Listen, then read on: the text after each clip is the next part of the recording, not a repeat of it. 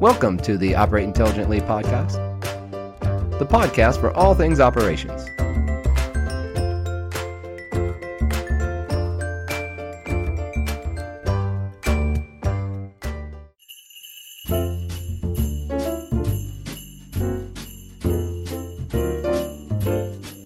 I'm Brian McDonald coming to you from Dude Solutions. And today, joining me again on the podcast is Paul LaChance, uh, our senior manufacturing advisor here at the Dude. Paul, how you doing today? I'm doing great, Brian. It's always awesome to be here. Thank you. So today's special podcast has a holiday theme. Now, we completely understand there are a number of different religious and cultural celebrations around the holidays. However, today we are going to poke fun at Santa Claus and take a few maintenance and operations lessons from him and his crew. So, Paul, are you ready? I'm ready. We came up with a couple of hypothetical situations that Santa may encounter uh, around the time of Christmas. And uh, none of these are ones that we've pulled off uh, any storylines or anything. It's just what we came up with and, and what the kind of maintenance challenge would be around that. So, the very first one is that Santa's got everything loaded up to go in the sleigh, and the sleigh's not working for whatever reason. So, what kind of advice would you give Santa on how he could not have this problem? Yeah, this, it, this is a good it's a good hypothetical situation that will directly correlate to any manufacturer who it's go time. You're at a critical juncture in producing or, or, or using your assets, and they don't function correctly. You know, the example of I don't think Santa's ever actually missed delivery of these presents to the good boys and girls around the planet. Um, but what we don't know is what happened behind the scenes, that moment when they're trying to get off the ground and that sleigh is not working. Um, probably what would have happened is the maintenance elves would have jumped right on that situation and probably come in and, and jury rigged it and, and saved the day. Um, and, and they were able to deliver and they were able to deliver those presents. What bothers me about manufacturers, um, and I, am hoping theoretically that Santa Claus and, and all those elves that work with him uh, would, would think of this is let's not let that happen next time. Let, let's come up with a proactive culture so that we can maybe build a preventive maintenance plan, do some testing, make sure we have the parts we need. So the inevitability of a problem occurs, but at least we can deal with the problem. And, and in a perfect world, we make sure the sleigh is going to be operating correctly before we go to fire the thing up. Yeah, the thought of uh, having to get those elves out there at the last minute.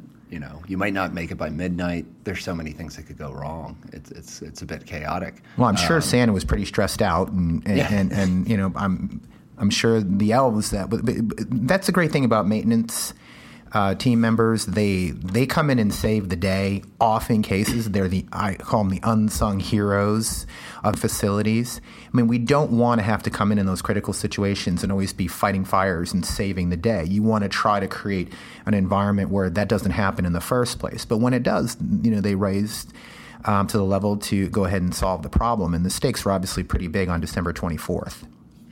So that's a good uh, example. The other hypothetical situation we talked about is looking around the toy line and distribution system and, and how that how that's been say uh, modernized a bit and, and where there's opportunity for it to even you know become more upgraded and, and efficient in how it delivers.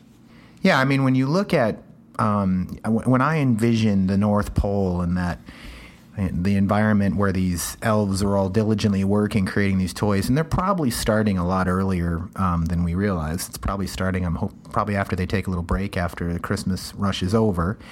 But they start making those toys and distribution systems and the asset the production assets um, go through this. I'm sure in the old days when everything worked on magic they didn't need to do this but in a modern environment there's there's all kinds of technologies that can be used to make these organizations more efficient. Um, often we hear about this industrial Internet of Things, these IoT sensors that can be embedded in, in facilities and the assets and the distribution systems.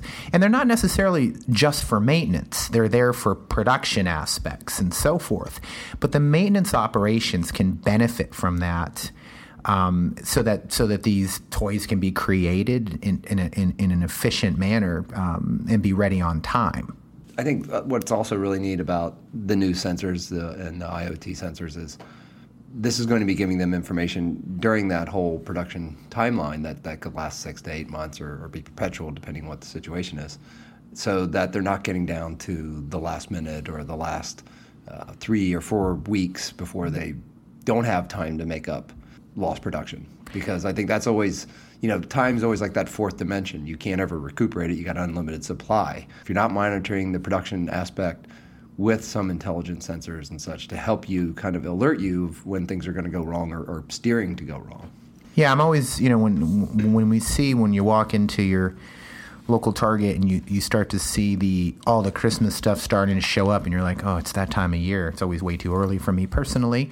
Um, but what you don't realize is that stuff has been planned and created through the whole course of the year leading up to that. And that's got to be no different at the North Pole, that they are getting ready to create their products through the course of the year. So efficiency, and, and I think IoT sensors um, and, and the modern facility and, and that technology in, that's in there is to the benefit of that production process. And again, that does correlate to how we can do maintenance as well. At the end of the day, if if they're making their toys and all of a sudden there's some sort of a problem with one of the assets or the distribution system, and an alarm work order shows up on their on their um, desktop or even better yet on their mobile device, um, so that their maintenance elves can come in there and address it, it just uh, will make that process be so much more smooth. The next hypothetical situation we came up with is uh, Santa's Santa's workshop runs on magic, right? But the supply of magic has run out. So now he has to operate his workshop the same as anybody else on the planet. So I'm Santa, Paul. I'm coming up to you, and I'm like, well, I've lost my magic. What do I do? Well, for the record, I think we're going to make sure if there's any kids listening, Santa's workshop still runs at least partially on magic. Yeah, it's still running on magic. This is right. This is a, a hypothetical. But situation. is it enough? Yeah. And um, so I looked at some interesting statistics. In 1960, there were 1 billion children on this planet.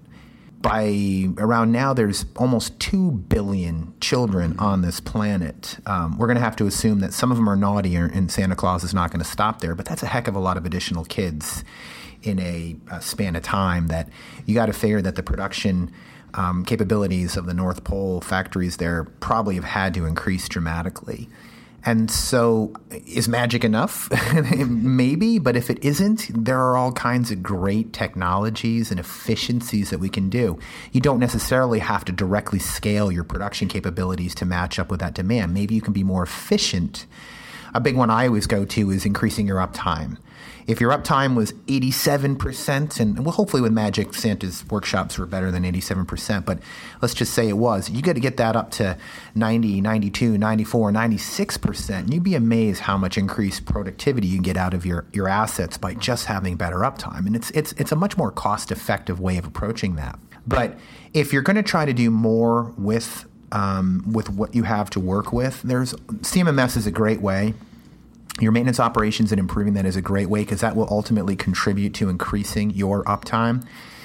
So, uh, some examples might be the ability to um, always know on your dashboards, uh, your maintenance elves, for example.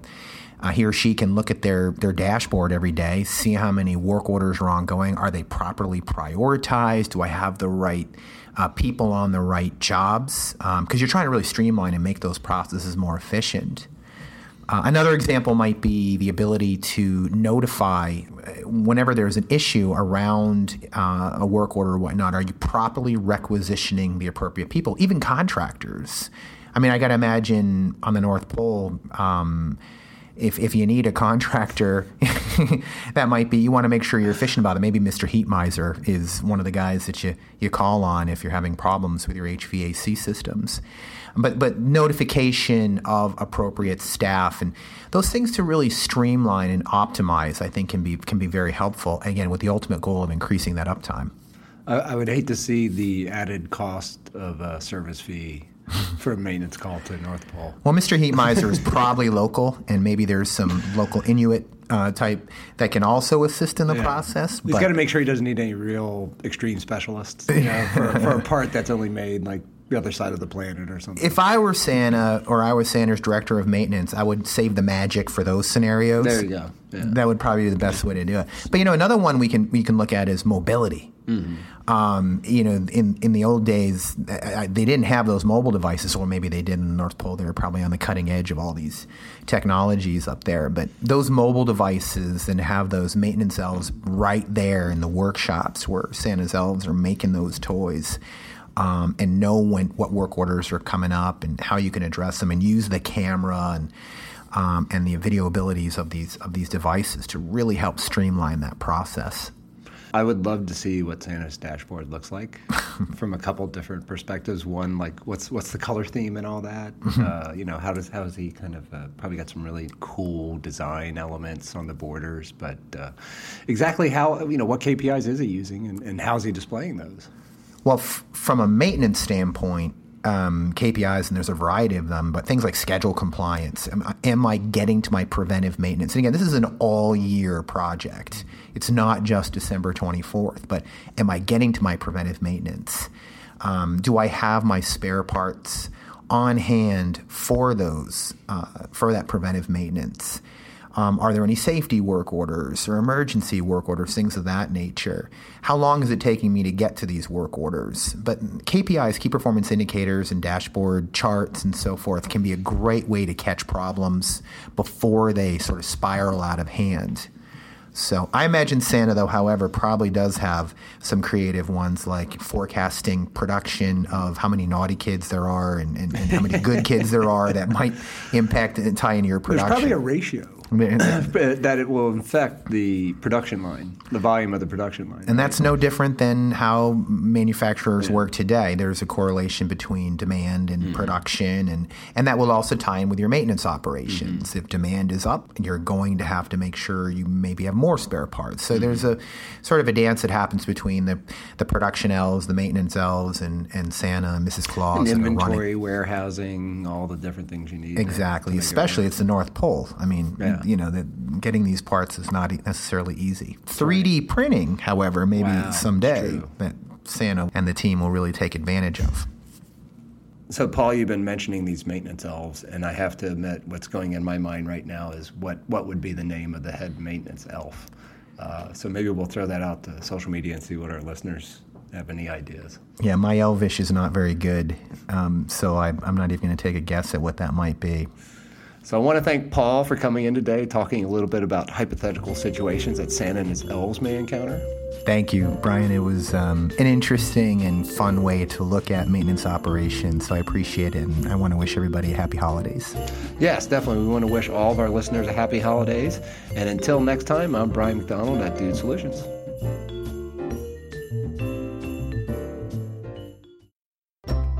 Thank you for listening to the Operate Intelligently podcast, produced by Dude Solutions. You can reach us by emailing dspodcast at dudesolutions.com or check us out on the web at dudesolutions.com.